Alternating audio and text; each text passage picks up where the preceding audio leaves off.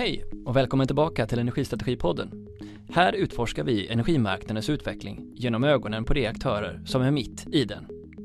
Jag som delar intresset för bättre förståelse heter Niklas Sigholm. Sara Bargi är fysikern som har gått mot tvärvetenskapen för att försöka förstå utmaningen som ligger framför oss när det gäller omställning. Organisationen RISE har 3000 forskare och genom sin roll som fokusområdesledare för framtidens elsystem möter Sara både tekniska, marknadsmässiga och samhälleliga forskningsytor. Idag fokuserar vi på vad hon har dragit för lärdomar från den utblicken. Kul att ha er med! Hej Sara Bargi! Varmt välkommen till Energistrategipodden! Tack så mycket! Det har blivit något av ett tema för mig att ha tekniska fysiker eller fysiker med i podden och du är ju disputerad kvantfysiker från eh, Lunds tekniska högskola. Hur, berätta, hur kommer det sig? Eh, jag var väldigt intresserad av att försöka förstå hur världen fungerar och då tänkte jag när jag var yngre att det är väl kvantfysik som förklarar det. Och det är det väl på ett sätt, men, men kvantfysik förklarar väldigt lite om hur världen faktiskt ser ut runt oss just nu, utan det är ju faktiskt vi människor som har byggt upp det mesta vi ser runt omkring oss och därför har jag intresserat mig allt mer för hur människor fungerar. Ja, för du stannade ju inte kvar i den här världen utan du rörde dig ut i energibranschen för att jobba med ganska breda frågor. Du är idag fokusledare för framtidens elsystem på RISE. Eh, vad innehåller den rollen?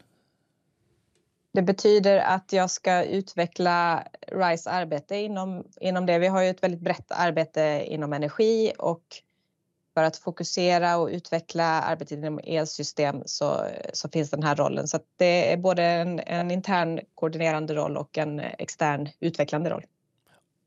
Och er eh, pamflett är ju bred. Jag var inne och läste på er hemsida. Det är ju både elbilsladdning, elektrobränslen, flexibilitet, förnyelsebara energikällor, eh, flex, alltså storskalig eh, lagring av energi. Det är ett stort, det är ett sprätt område. Ja, verkligen. Men, men det, det, måste ju vara det för att allt det här hänger ju ihop. Om vi ska eh, RISE övergripande uppdrag RISE är ju Sveriges forskningsinstitut med ett övergripande uppdrag att eh, verka för hållbar tillväxt i Sverige genom att stärka näringslivets konkurrenskraft eh, och bidra till eh, även offentliga sektors förnyelse och, och samhällsutveckling. Och om vi ska hantera och lösa energiutmaningen framåt så måste man ju titta på alla de frågor du nämnde och ganska många till. Så att, så att eh, eh det behövs. Hur många är ni? Eh, cirka 3000 personer.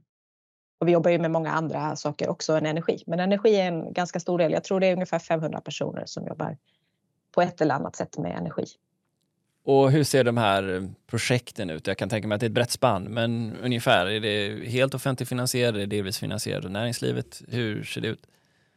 Det är allt möjligt faktiskt. Det är en del offentlig finansiering. Eh, det är mycket som görs tillsammans med näringslivet i projekt som är delvis offentligt finansierad, finansierade och en hel del direkta uppdrag från näringslivet också, eller från eh, offentlig sektor för den delen. Vi jobbar mycket med kommuner och regioner. Och det kan vara allt ifrån forskning, mer renodlade forskningsprojekt till mer eh, verksamhetsnära projekt. Vi är en slags brygga mellan akademin och industrin kan man säga. Så att vi vi sällan, vi gör inte bara renodlade forskningsprojekt utan det är närmre industrin och, och samhället. Publicerar ni alla resultat eller finns det sådant som ni gör även som ligger under sekretessavtal tillsammans med samarbetspartner? Det finns båda varianter. Hur är det att leda den här verksamheten av så många akademiker då som är inne och forskar? Vad, vad har ni för, för utmaningar? Ja, men det, det är ju varierat. Det är så här att ja, jag vet inte var jag ska börja. Men en, en, en utmaning som jag funderar mycket på är ju det här med att få till, som du var inne på redan i början där, att det är mycket som händer, det är mycket som ska hända samtidigt och det är en ganska stor omställning vi står inför. Klimatomställningen är ju ganska mycket en energiomställning. Eh, och det är väldigt mycket som ska hända samtidigt och många aktörer som ska få nya roller eller delvis nya roller. Det kommer upp nya konkurrenter. Det kommer in helt nya aktörer på energimarknaden. Pensionsfonder som äger vindkraftparker har ju funnits ett tag nu. Eh, aggregatorer har på ett sätt också funnits ett tag men, men liksom blir allt synligare. Uppstickare, du kan vara två personer och driva ett elhandelsbolag eh, med lite IT bakom dig. Eh, det är väldigt mycket som, som förändras. Och för att få ihop liksom, framtiden, för att få en, en bra utveckling så måste de här systemen, de här aktörerna fungera tillsammans och vi behöver hitta nya samverkansformer. Vi behöver hitta möjligheter att göra stora projekt tillsammans. Och det är förstås en jätteutmaning. Så det är väl en av de större utmaningarna som jag ser. Det är ganska enkelt att göra ja, nu, nu förminskar jag det kanske lite, men det är relativt enkelt att göra ett avgränsat tekniskt forskningsprojekt. Det har vi gjort jättemycket historiskt sett. Men det här nya, det här stora eh, som mer handlar om processinnovation och, och juridik kopplat till ekonomi, kopplat till teknik. Det är vi inte riktigt lika vana vid, särskilt inte när det involverar så många faktorer och många aktörer. Just det, de nya ekosystemen som växer fram, det integrationen mellan leverantörer och ja, tidigare konsumenter som kanske är konsumenter skapar ja, nya konkurrensförutsättningar. Är, är det så jag förstår det? Eh, det är en viktig del i det, absolut. Det här med jakten på sanningen är någonting som ju har återkommit mycket i den politiska diskussionen kring energisystemet och vad som egentligen är bäst och vad energisystemet klarar av och vilken marknad man ska ha runt det. Eh, och ni som då är några av de här eh, sökarna efter sanningen, vad har ni för roll i att sprida och delge informationen och kanske till och med påverka samhällsdebatten? Vi har ju givetvis en, en, en, ett väldigt viktigt uppdrag i att bidra med underbyggd fakta och bidra med forskningsresultat och sprida dem. Vi jobbar faktiskt också med livslångt lärande och utbildningar och sådär, kompetensutveckling, så det är också en del. Men sen är det ju också så ett forskningsprojekt, och det är ju så vetenskap går till, att alla forskningsprojekt pekar ju inte, alla resultat pekar ju inte alltid i samma riktning. Där tror jag också vi egentligen har ett upp, eh, liksom en roll i att förklara hur forskning fungerar och att det kan vara så att två projekt motsäger varandra utan att de egentligen är direkt fel. De kanske använt olika metoder och egentligen svarar på lite olika frågor. Så, så att där finns, eh, finns väldigt mycket att göra tror jag kring också hur vetenskap fungerar. Ja, det där blir ju komplicerat då. Om, om, forskare kommer fram till olika slutsatser och så lyfts den ena rapporten upp av någon och den motsatta av någon annan. Mm. Hur, hur, vad har ni för plattformar? Hur, hur jobbar ni när ni ser det här? Är det er roll att ta hand om det eller släpper ni forskningen där och säger ja, okej, okay, men låt samhället nu diskutera vad vi har funnit?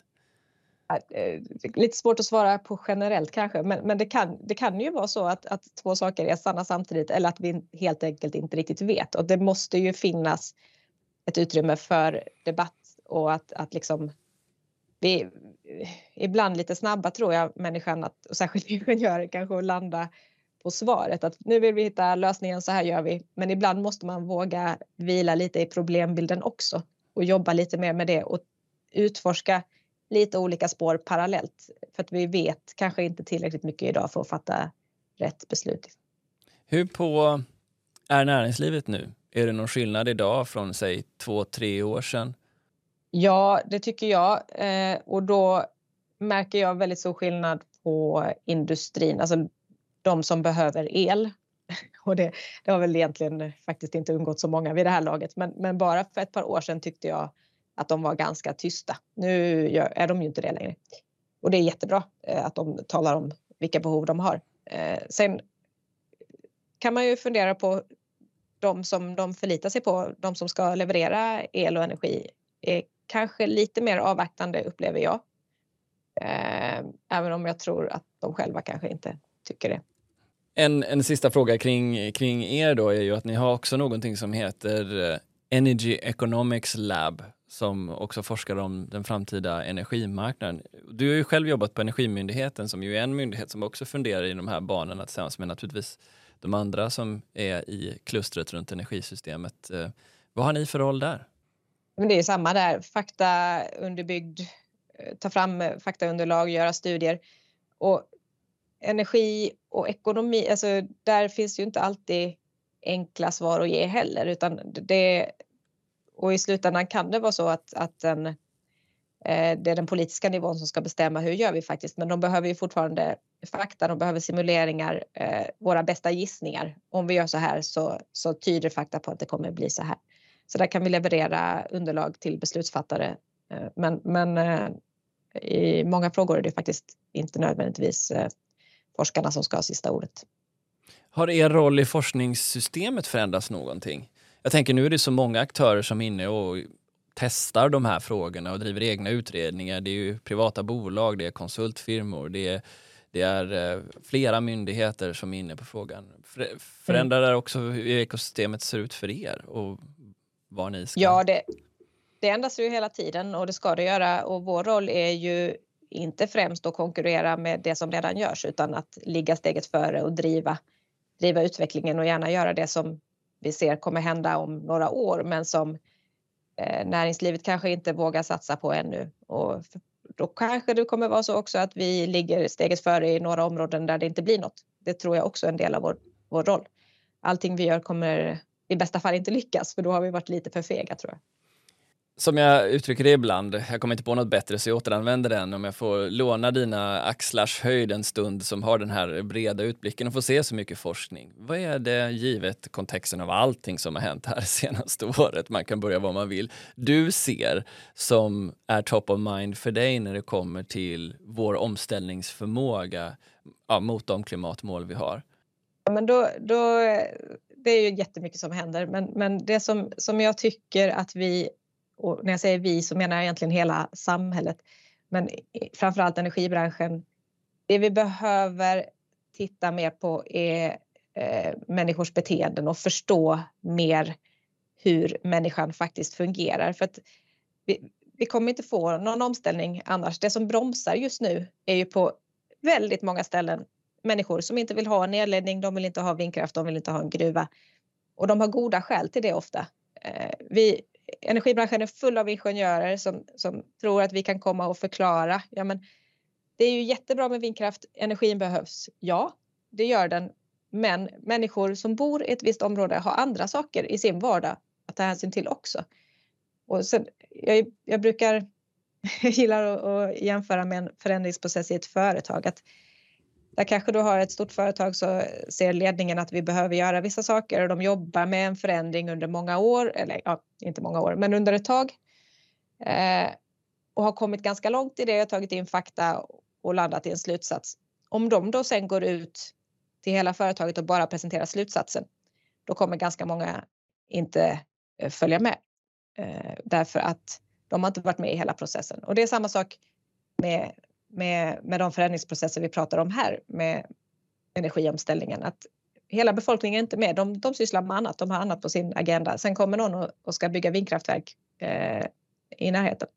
Där, där måste vi ingenjörer vara bättre på att ha tidig dialog. Vi måste lära oss att lyssna på folk, förstå deras vardag, förstå deras argument eh, och inte bara säga att vindkraft är bra, här ska vi ha vindkraft. Vi kallar det ju ofta för acceptansfrågan i branschen. Eh, hur, hur ska vi se på det? Och vi, det är ju så många dimensioner av det där. Vi ser även om, jag såg en, en, en studie av SOM-institutet som pekar på hur olika positiva man är från respektive parti till exempelvis vindkraft. och någonting som slog mig när jag såg den var att faktiskt alla partiers väljare är blir något mindre positiva även om vissa partiers eh, röstare då tycker att det är ändå är väldigt positivt men att det ändå sjunker överlag. Ja, men eh, hela begreppet acceptans utgår ju, det, det, skulle jag säga är en del av problemet. Man ska aldrig prata om acceptans. Det, det begreppet utgår från att en part redan vet hur allting måste vara och den andra parten ska bara acceptera det. Och det förstår ju vilken hobbypsykolog som helst egentligen att, att det är som gjort för att skapa motstånd. Så att och det, det, finns även studier som visar det, det är inte bara hobbypsykologer som, som visar det. Så, att, så att där har man liksom börjat på fel fot. Jag, man kan prata om samskapande i allra bästa fall, att man gör någonting tillsammans som blir bra för så många som möjligt. Eh, delaktighet är väl minimum skulle jag säga att, att eh, i en förändringsprocess så ska de som påverkas vara delaktiga. De ska ha möjlighet att uttrycka sin åsikt. Bara genom att få möjlighet att uttrycka sin åsikt så, så brukar motståndet mot förändring minska ganska mycket i många förändringsprocesser. Eh, så det är en viktig del. Men ofta så sitter ju lokalbefolkningen inne på kunskap också som projektören faktiskt har nytta av. Så att man har ju ofta egen nytta av att lyssna också. Om inte annat så för att det snabbar på processen. Men också eh, sakkunskap kring fakta på platsen kan ju göra stor skillnad. Om vi har fel begrepp och behöver omvärdera och vi använder acceptans. Hur, vad ser du idag att branschen själv gör för att förflytta den här frågan? Blir det bättre? Ja, jag tror att man, eller man gör alldeles för lite. Eh, och många tror jag ändå inser problemet. De har ju, ja, det är ju enkelt att se när du får stopp någonstans i en process. Men många brottas nog med hur de ska göra och många försöker säkert. Men, men man tittar kanske på fel saker när man försöker ibland. Alltså, man tror att bara jag förklarar att det blir arbetstillfällen. Alltså, ofta är man nog ändå inne på det här. Det är det jag hör i alla fall, att man ska bara förklara och berätta och då kommer det räcka. Men det räcker inte. Du måste, det måste vara en interaktion. Du måste få liksom tvåvägskommunikation för att, för att komma vidare på ett bättre sätt. Ja, det kanske inte är så lätt om man jobbar med exempelvis vindkraft eller solkraft så kan man ju tänka sig att man är väldigt övertygad om att man är en del av att, att rädda världen och därmed kanske också då får svårare att sätta sig in i, i motvind Sveriges perspektiv. Verkligen. Och där tror jag man eh, ska göra som man gör på andra områden. Eh, man tar hjälp. Är det en fråga som du inte kan själv så tar du in en underleverantör. Det är ju inget konstigt på andra områden. Sen, sen finns det vissa aspekter eh, kring, kring, det också men, men ja, ta hjälp, lyssna på de som kan. Och sen tror jag vi i, i, industribranschen är ju väldigt ingenjörstung och rent generellt, vi behöver förvisso bli jättemycket fler ingenjörer också, men vi behöver ha in jättemycket andra kompetenser än, än ren eh, ingenjörs energikunskap. Eh, men då har vi, vad är då, om vi ska gå in i någon form av mer samskapande dialog eller perspektiv kring det här, vad har vi för goda exempel att hålla i, i Sverige eller om du blickar utomlands? Ja, det finns väl exempel. Det finns ju många länder som, där det funkar bättre än i Sverige, men eh, det betyder inte nödvändigtvis att det funkar riktigt bra. Men, men eh, Kanada till exempel har arbetat annorlunda med ursprungsbefolkning på, på sätt som, som eh, har varit mycket mer framgångsrikt. Det finns ju goda exempel i Sverige också på just till exempel vindkraftsparker i renbetesområden som har eh, funkat bra. Det finns eh, också, jag tror egentligen man har mer att lära av och titta på helt andra områden än just eh, energi. Eh, till exempel stadsutveckling så jobbar man ofta med stadsutveckling i utsatta områden i väldigt stor delaktighet med de boende. Eh, workshops och man utvecklar sam området tillsammans med de som bor där och ska leva och använda det. Eh, så där tror jag man har väldigt mycket att lära sig inom energibranschen. Förstår det som att det behövs också då tydligare koppling till den exakta lokala nyttan. Att vad blir det solceller, solceller på tak, att man får liksom tydlig del av det även om man bor i allmännyttan eller hur det nu skulle kunna vara. Ja, det är ju, det är ju en del i det, men det, det vore ju och det, givetvis skulle det eh, stärka stärka rollen för, för sig solceller i, i miljön, att man, man ser en tydlig nytta av det. Men, men egentligen så är det inte helt nödvändigt tror jag att man ser en tydlig nytta. Eh, utan ibland kan det handla om, som jag var inne på innan, att, att man faktiskt eh, man känner att man har fått vara med och påverka, man har landat i att det här är nog bra för samhället, det här vill jag vara med och stödja, även om nyttan för mig själv som person inte är eh, så stor. Så jag tror inte man ska stirra sig blind på det där med, med kompensation. Eh, det, det ser jag nästan mer ur ett rättviseperspektiv, att det ska man kanske ha för att, för att eh, det är det som är rättvist. Men det är inte alltid det som är nödvändigt för att få en person att, eh, att uppskatta vindkraft till exempel. Ja, hur ska vi se då på den polariseringen nu då som vi ser i samhället där ju det uppenbarligen sprids, ja, eh, kalla det för inlagor där man har olika syn på vad forskningen visar. Allt från att vindkraft eh, sprider massa plaster i samhället till att solenergi eh, är, är, är har en livscykelkostnad på utsläpp som överstiger dess produktion. Och det är ju sånt som kan vara svårt att ta till sig om man har jobbat med teknikerna länge. Att vi har väldigt svårt att lyssna på mig för vi kommer från så, från så fantastiskt olika utgångspunkter hur vi ser på fakta. Eh, och det här tycks mm. nästan stärkas av att man är som människa mer dragen till att vilja tillhöra sin tribe eller sin stam som tycker likadant som en själv och så söker man bara den typen av information. Har vi något sätt att eh, komma runt det? För jag ställer, inser ju att jag ställer ju frågorna till dig precis som en ingenjör. Okej, kan, kan, vi betala, kan vi betala och göra det rättvist? Är det det som är nyckeln? Eller är det mer information? Och säger du att ah, det kanske inte bara är det. Fast du, du har ju redan stigit ur din ingenjörsroll när du inser att det handlar i, eh, åtminstone delvis om det här att tillhöra en grupp. Så att, så att, och det tror jag är en, en, viktig aspekt att förstå i det. Och sen blir det liksom en bunt eh, Eh, fenomen som knippas ihop, eh, buntas ihop och förknippas med en viss, eh, eh, en viss grupp som man liksom identifierar sig med. Eh, vad man kan göra åt det tror jag återigen lyssna. Man måste lyssna rätt mycket och förstå, förstå bättre eh, de här människornas perspektiv. Men sen, sen ah, kan jag väl tycka att det är lite olyckligt att kraftslagsdebatten har blivit en del i ett kulturkrig. Eller det är inte lite olyckligt, det är väldigt olyckligt för att eh, det är nog inget, ingen ingenjörstunga energibranschen som, som hade önskat sig det och det gagnar, det gagnar ju egentligen ingen i Sverige.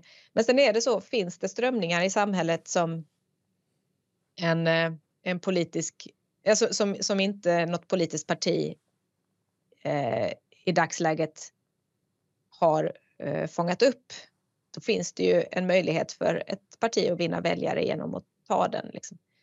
Så, att, så, att så länge det finns strömningar i samhället i en viss riktning så, så kommer det ju i ett demokratiskt system att eh, bli ett parti som, som försöker fånga upp det, tror jag. Ja, om man då tar det exemplet och vi tar ytterlighetspartiers positioner så, så är det ju allt från att ja, men vilja i princip eh, riva all vindkraft som vi redan har byggt till ja, men hot om ja, gör vi inte det här så försvinner tusentals jobb från Sverige och att det hotet i sig skulle vara en, en nyckel i att förstå varför det här är så viktigt. Hur ser du att det fungerar? Ja, så, jag brukar... Det är väl inte exakt svar på din fråga, men det en sak jag gärna skulle vilja eh, väva in är, är liksom att det finns jag, jag, ser lite grann två strömningar i, i samhället. Åtminstone bland, eh, jo men både bland de som försöker lösa klimatkrisen och kanske de som eh, lite grann vill, vill sopa den under mattan.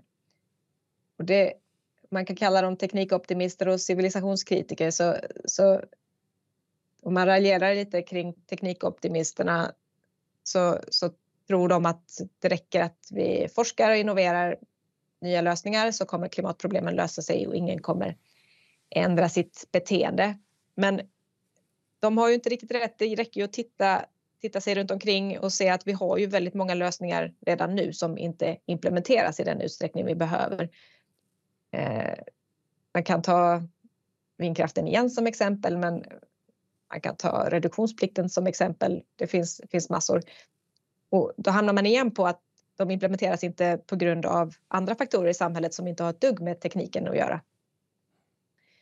Men, men det är som att där tar liksom eh, tilltron till vetenskapen slut. Så även om vetenskapen säger att det är andra saker vi behöver titta på så, så, så hoppas den här inriktningen på att tekniken ändå är lösningen. Men sen finns det liksom den andra riktningen som, som ibland då nästan går in på att bli klimatdiktatur. Finns det till och med de som har, har förespråkat att att eh, vi måste ändra vårt beteende och sluta konsumera ohållbart. Eh, men jag menar att de tar inte heller fullt ut hänsyn till vad forskningen säger för att jag, jag, tror inte det går ihop med en demokrati och det har ju vissa av dem också kanske insett då när de pratar om klimatdiktatur. För de flesta människor vill göra gott. Man vill inte förstöra sin närmiljö eller planeten. Eh, men man vill också leva ett gott liv. Man vill kunna ta hand om sina nära och kära och sätta lite guldkant på tillvaron ibland. Så vi måste liksom, för att komma förbi allt det här så tror jag vi måste hitta policy och lösningar som tar hänsyn till båda de här aspekterna som förstår, som är ett mellanting som förstår båda de här aspekterna. Man förstår att det inte ingen av dem är lösningen. Så den, den polariseringen är jag väldigt kritisk till och, och, tror att vi måste jobba väldigt mycket med för att få ihop en lösning. Ja, det, så om jag förstår det rätt här så det är ju både bolagen i sig som behöver kanske fokusera mer på, på, på samskapande och dialog. Men du riktar viss, en viss armbåge även mot hela miljörörelsen och hur den har förstått att, att, att lägga fram sin kritik mot, eh, mot samhällsutvecklingen. Ja, eh, så här, man... jag tycker man ska...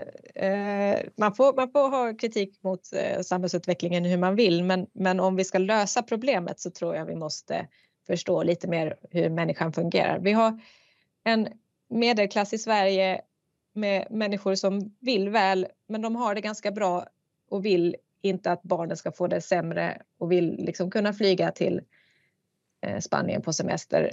Eh, hur ska vi få dem att ändra sitt beteende? Det svarar de ofta inte riktigt på, liksom, hur man ska göra. Det är det jag menar, att vi måste få ihop... Vi måste hitta en, en eh, policy som, eh, och eh, liksom ett system där det går att leva ett gott liv i en hållbar värld. Det är, det är bra att höra att, att samlas kring att människor liksom någonstans ändå vill göra gott och man vill inte vara en klimatbov och man kan göra ett val som inte leder till för stora beteendeförändringar. Eh, men du tog själv upp exemplet tidigt ehm, i, om ett företag skulle göra den här förändringen. Då är det ju ändå viss centralisering som den här ledningen gör där man kommer fram till slutsatsen om vart man ska någonstans och så påbörjar man ett kommunikationsprogram ja, på något sätt för att få med alla som jobbar där. Är, är det så vi borde jobba mer också, att ha ett centralt budskap eller vad ser du? Alltså jag tror ju inte riktigt på den modellen i företagsförändring heller utan särskilt inte i kunskapsintensiva företag för där sitter inte ledningen inne med den kunskap som behövs utan även där måste man börja bottom up. Eller jag tror båda perspektiven behöver knytas ihop för ledningen sitter också inne på kunskap som, som, som inte alla, på, alla ute i företaget har. Och det är samma i samhället tror jag. Eh, experterna sitter inne med viss kunskap eh, men medborgarna sitter inne med annan kunskap och de här perspektiven måste mötas. Sen skulle jag vilja se någon slags gigantiskt liksom, grupparbete i, i hela Sverige. Hur löser vi det här? Eh, och lite sånt tror jag, alltså, lite sånt händer ju nu. Alltså, elkrisen har ju ändå fått folk att tänka på el på ett annat sätt. Och det är inte bara av ondo skulle jag vilja påstå, även om många förstås har haft det väldigt tufft. Okej, okay, så om vi behöver söka säga, inspiration eh, Eh, någon annanstans i energisystemet eller vi behöver hitta ett sätt att skapa en gräsrotsrörelse, vad finns det då för modeller att titta på? Vad ska vi söka efter information om hur det här kan gå tillväga? Men jag tänker att energibranschen skulle kunna våga testa lite nya samarbetspartners till exempel skulle man kunna tänka sig, sig pensionärsorganisationer som, som ju gör ofta ett väldigt eh, bra aktivt jobb för att, eh, med sina medlemmar och, och mot vissa grupper i samhället.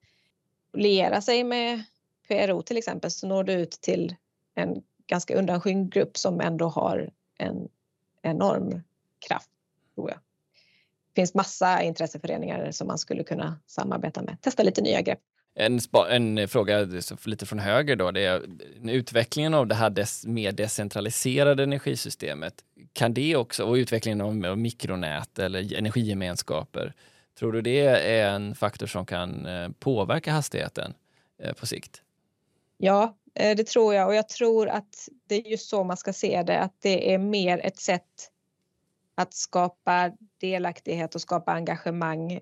Det löser ju inte alla utmaningar i Sverige för vi har fortfarande jättestora punktslaster som vi har jättestora stålverk som behöver jättemycket energi. Vi kommer behöva kraftiga ledningar och stora eh, anläggningar också. Så det är inte bara decentralisering men, men det är absolut ett sätt eh, eh, för, eh, för att bygga engagemang och delaktighet och stärka resiliensen tror jag.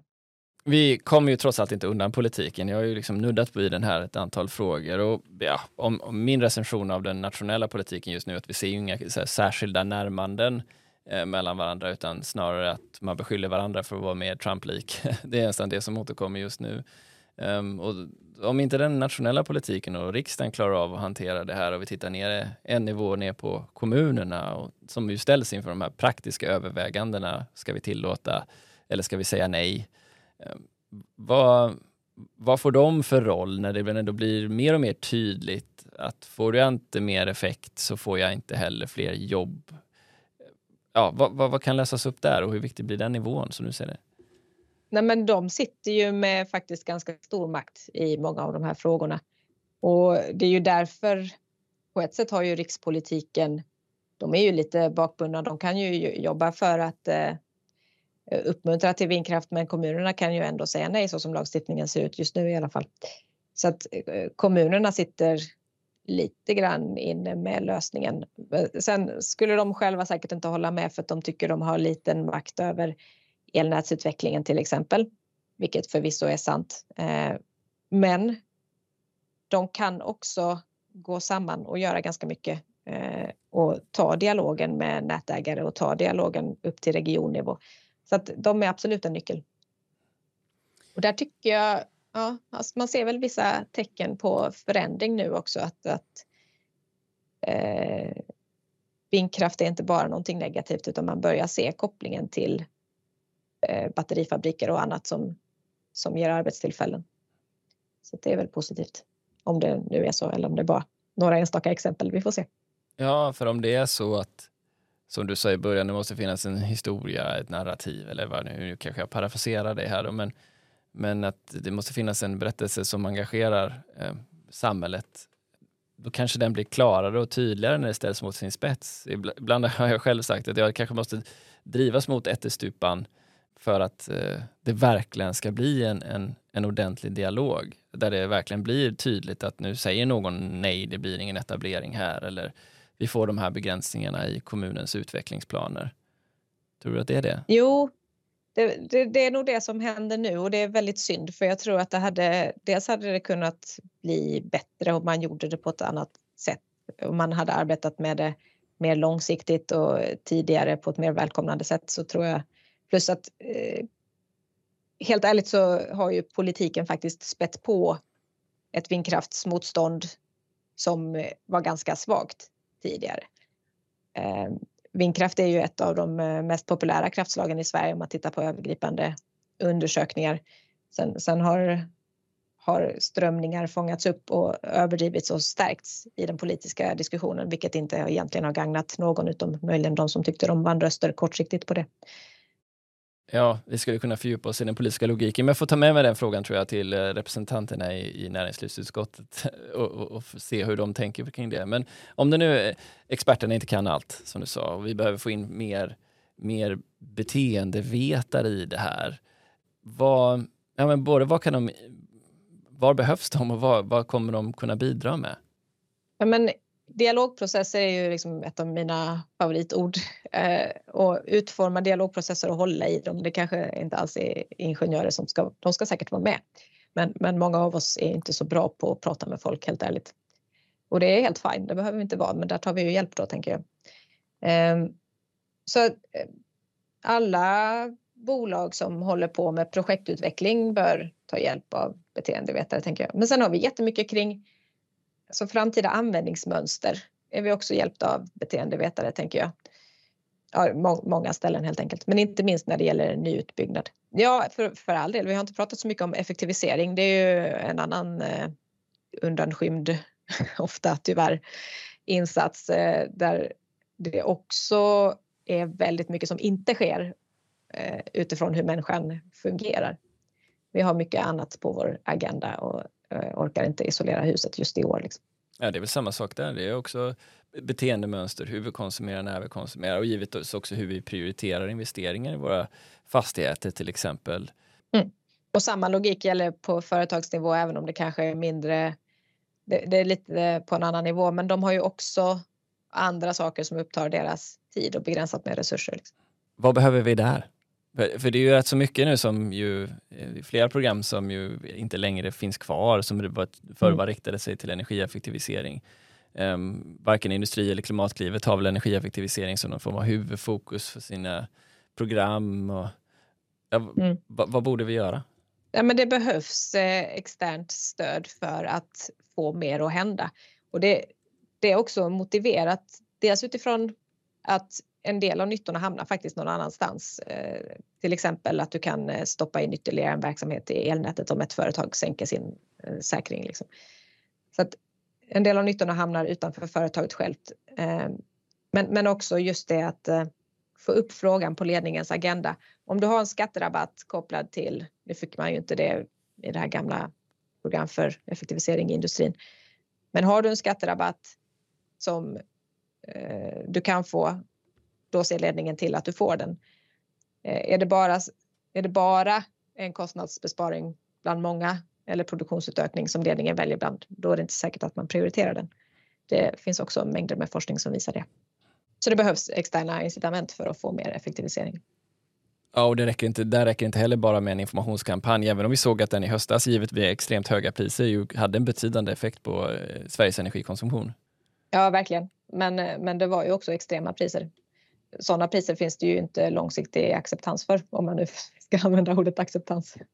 Ja, men hela den här förändringen då, är det det känns ändå som att på något sätt så är det svenska maskineriet som har eh, lite grus i maskineriet om man blickar ut och ser hur andra länder i Europa nu tar sig an och vilka investeringar som görs för att förflytta samhällena fort.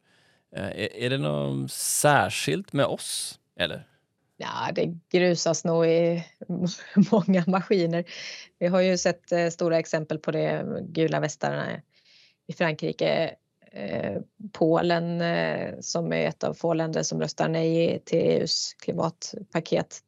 Mycket beroende på kolsituationen där. Så det, det, är långt ifrån bara i Sverige skulle jag säga. Sen är det nog olika mycket i olika, olika inslag och olika liksom delar som funkar bra eller dåligt i olika länder. Ja, men om vi nu tar den här problematiseringen som du ger oss, att vi, vi, vi för ingenjörsdrivna, vi tänker oss att bara folk får information så att de förstår så kommer de intuitivt att fatta hur smart det är att göra den här omställningen. Ehm, vi har en politik som kanske snarare spett på frågan eh, om polariseringen och i alla fall, eller ökat polariseringen snarare än att, skapa ett, ett samförstånd kring det. Eh, och det är dessutom ganska komplext för du behöver ha med dig så väldigt många människor. Vad, vad, är din, vad är din spaning om vägen framåt här? Vad tror du kommer att hända? Jag tror, eller hoppas, att det kommer bli bättre. Dels för att jag, jag, jag, tycker ändå man märker ett intresse ändå från, från eh, eh både beslutsfattare och eh, näringsliv att upptäcka andra sätt att jobba. Och eh, beslutsfattarna inser att man behöver en mer nyanserad bild av, av olika kraftslag för att eh, komma framåt. Sen ser vi ju EU som har blivit den största, starkaste klimatorganisationen i världen eh, som ju det finns ju visserligen de som varnar för att målen är för högt satta och att vi därför inte kommer nå dem och det kommer bli en backlash. Men jag väljer att vara optimist där. Det kan ju faktiskt driva på otroligt mycket och företagen vill ju väldigt många i Sverige. De de, de ser ju också det som en konkurrensfördel och även om vi har haft höga priser nu så har ju Sverige fortfarande jämfört med resten av eh, EU och grannländer låga priser på el. Så att företagen vill och därför tror jag ändå mycket kommer hända. Men de behöver hjälp att tänka långsiktigt. Det behövs hjälp med riskavlyft.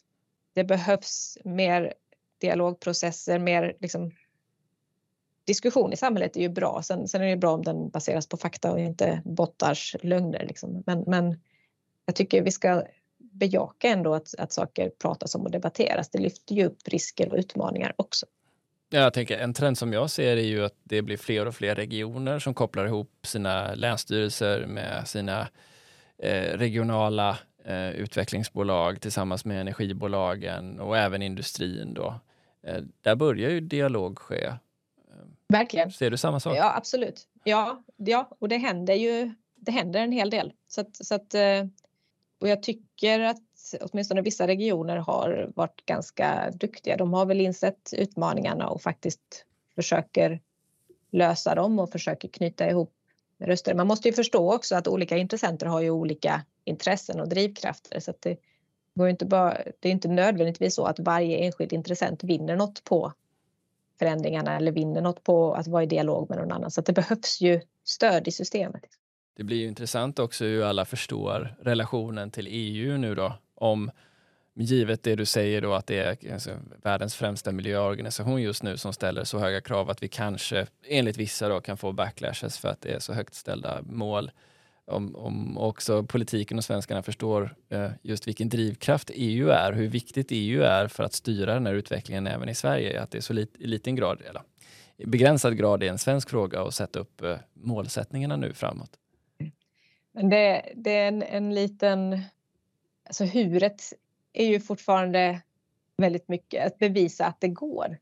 Och det gör det. Alltså det, det, är inte, det är inte rocket science, det är inte kvantfysik att lösa klimatkrisen och nå EUs mål till 2030. Men vi måste göra det på ett smart sätt och vi måste tänka på de som riskerar att hamna i kläm. Och det är de som riskerar att bromsa det, annars finns det ingen anledning att det skulle inte göras. Vi måste fundera också över var ligger det stora värden idag som går förlorade i klimatomställningen och hur hanterar vi dem? För där kan det ju bli stopp. Liksom. Hur ser du då på den eh, risken för den svängning som vi har sett här inom EU som är från en, en eh, marginalprissättande energy marknad mer mot mer politisk intervention för att bestämma värdet på kapacitetsmarknader till exempel? Ja, det finns ju en stor risk att man kastar ut barnet med badvattnet där skulle jag säga och att det blir väldigt mycket dyrare och sämre fungerande. Alltså, vissa håller väl säkert inte med mig och många har ju drabbats under hösten och ja, slutet av sommaren och vintern av, av, höga priser. Men på ett sätt skulle jag vilja påstå att det visar ju ändå att marknaden fungerar. Så att jag, jag är lite orolig att man eh, ska gå in och manipulera och eh, att det blir dyrt. Och konsekvensen av det är ju att det blir dyrare för konsumenten i slutändan. Så där, där gäller det ju att eh, med kostnaderna kommer kanske se lite annorlunda ut eller fördelas annorlunda. Så det gäller det ju att eh, politiken inte går för fort fram och inte blir för klåfingrig skulle jag säga. Tycker du att en energy only-marknad eh, fungerar? Alltså jag tycker ju att vi har ju inte en energy only-marknad. Jag förstår faktiskt inte. Vi, du kan inte gå in och köpa bara el du köper ju el vid en viss tidpunkt och då har du direkt effekt. Så jag är lite fundersam kring det där begreppet. Och eh, ja, sen, sen, sen, behövs det utvecklas fler marknader eh, för stödtjänster till exempel. Ja, jag ska inte gå för djupt i vad som jag tycker behövs kanske. En annan väg att gå är ju att göra, utfärda vissa förbud och säga att man eh, får eller inte får. Är det en väg framåt? Man kan utfärda förbud, man kan ställa andra krav. Eh, jag, jag, jag vågar inte säga allt för tydligt vad jag tror är rätt väg framåt förutom att jag, jag tycker man ska ta det lite försiktigt eh, från politiskt håll. Ja, vi har ju trots allt bevattningsförbud när det är torka i Sverige. Och det köper ja, vi ju. precis.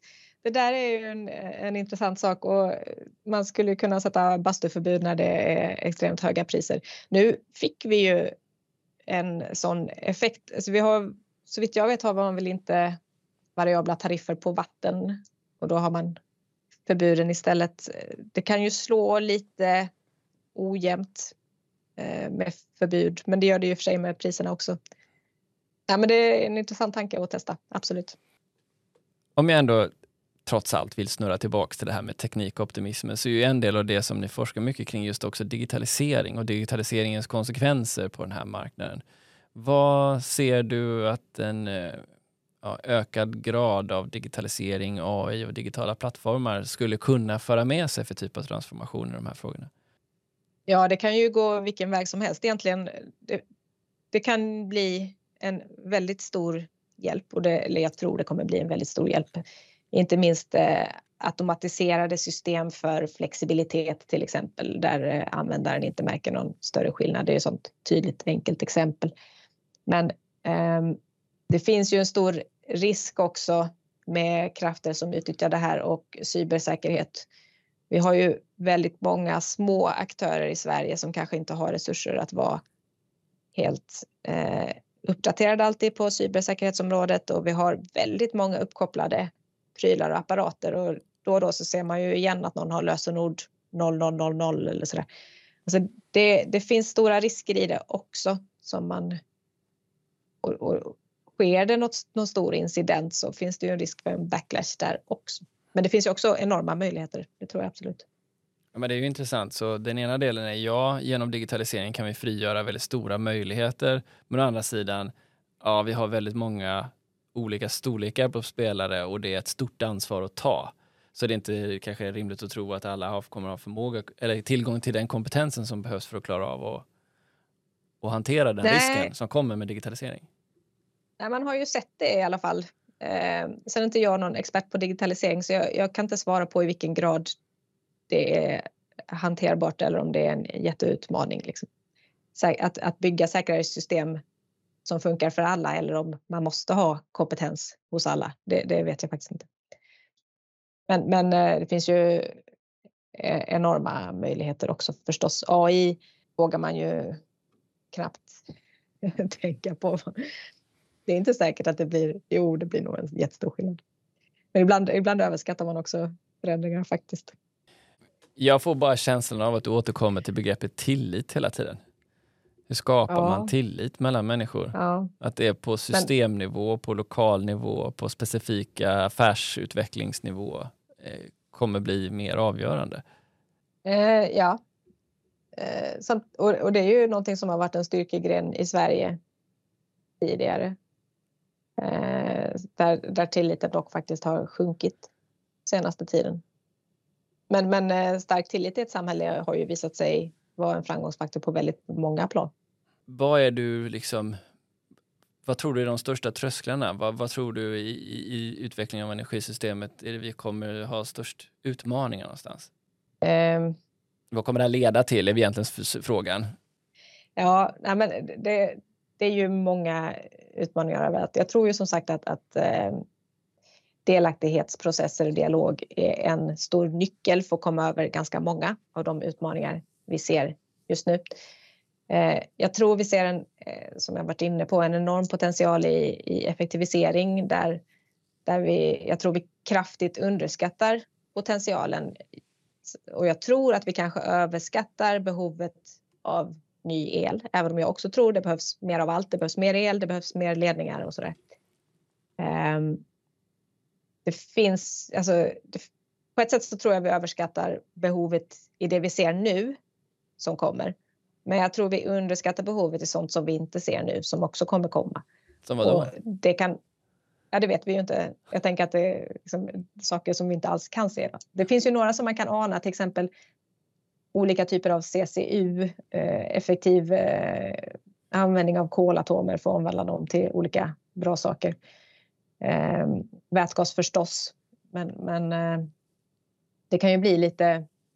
Hur mycket det blir där beror ju på omvärldsfaktorer och elpris och väldigt många sådana aspekter.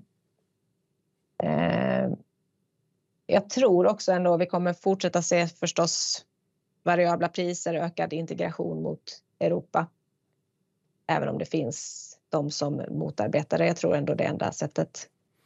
Om du nu då får den eh, hypotetiska situationen framför dig att du är rådgivare och strateg på ett av Sveriges större energibolag eh, som ska rådgöra ledningen om, om, om vägen framåt. Vad tror du att du då hade prioriterat att få fram för budskap?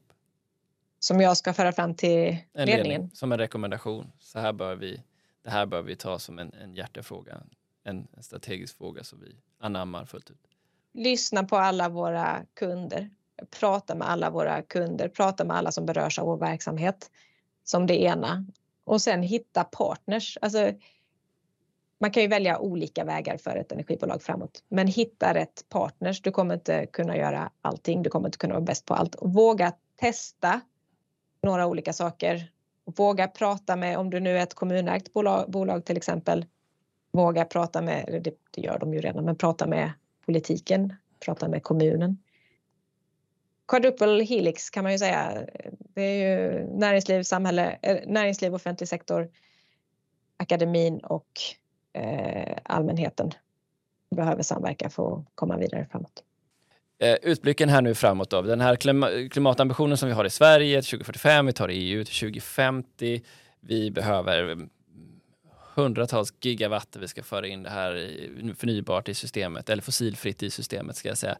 Um, i Europa, du sa du har, du har flaggat lite för riskerna här nu. Um, den här uh, framträdande rösten, eh, med kontexten med kriget, är det en drivkraft nog, tror du? Är det, låt få kriget låta som något bra, det är det ju verkligen inte, men har vi det momentot, moment, moment, momentumet eh, i Europa nu? Kommer vi klara det här tror du? Ja, men, men kriget gjorde ju situationen mer akut, vilket gör att action blir snabbare, vilket ofta är bra, men inte nödvändigtvis bara. Vi var inne på elmarknaden nyss till exempel.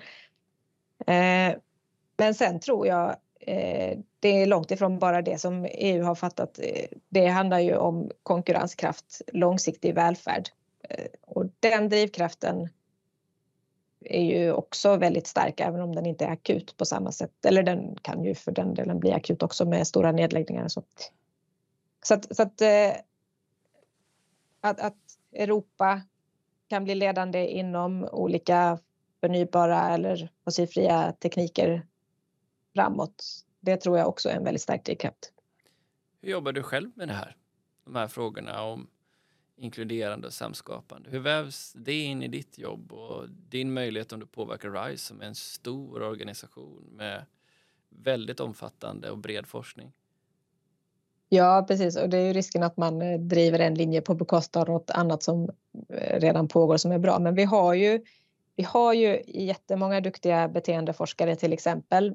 Eh, bara en del av dem jobbar med energi och de gör ju säkert bra saker, de som inte jobbar med energi. Men jag skulle ju gärna se att fler jobbade mer med energi. Och sen på lite större plan, både hos RISE och på andra ställen, så har ju många eh, beteenderelaterade frågor handlat ganska mycket om solceller och som du var inne på energigemenskaper, den typen av sammanhang. Jag tror vi behöver titta väldigt mycket mer på det storskaliga också. Titta på elnät, titta på vindkraft, eh, gruvor, varför inte liksom, eh, det storskaliga också. Eh, men sen, sen tänker jag att man får försöka jag försöker också ha mycket dialog och försöker skapa dialog externt. Jag, jag, driver en plattform som vi kallar Energiklivet som går ut på just det att, att olika aktörer i samhället ska mötas och kunna prata runt frågor. Men, men också i det lilla att man själv eh, försöker leva som man lär. Nu är jag ju ingenjör jag också, men jag försöker i alla fall bjuda in till, till delaktighet i de processer jag driver även i mitt vardagliga arbete. Det kan man ju öva sig faktiskt det kan ju var och en göra som har ett, ett jobb. Hur intresserade är folk av att prata om den här frågan? Väldigt många är intresserade, men, eh, men eh, sen när det väl kommer till handling så är det ju lite svårare att få till eh, action. Det blir ju så när det är många inblandade. Det är något nytt och svårt Eh, och det är några eh, saker du inte kan. Det är någon annan du måste lita på också. Det, så att väldigt många är intresserade. Lite svårare att få till eh, själva projekten.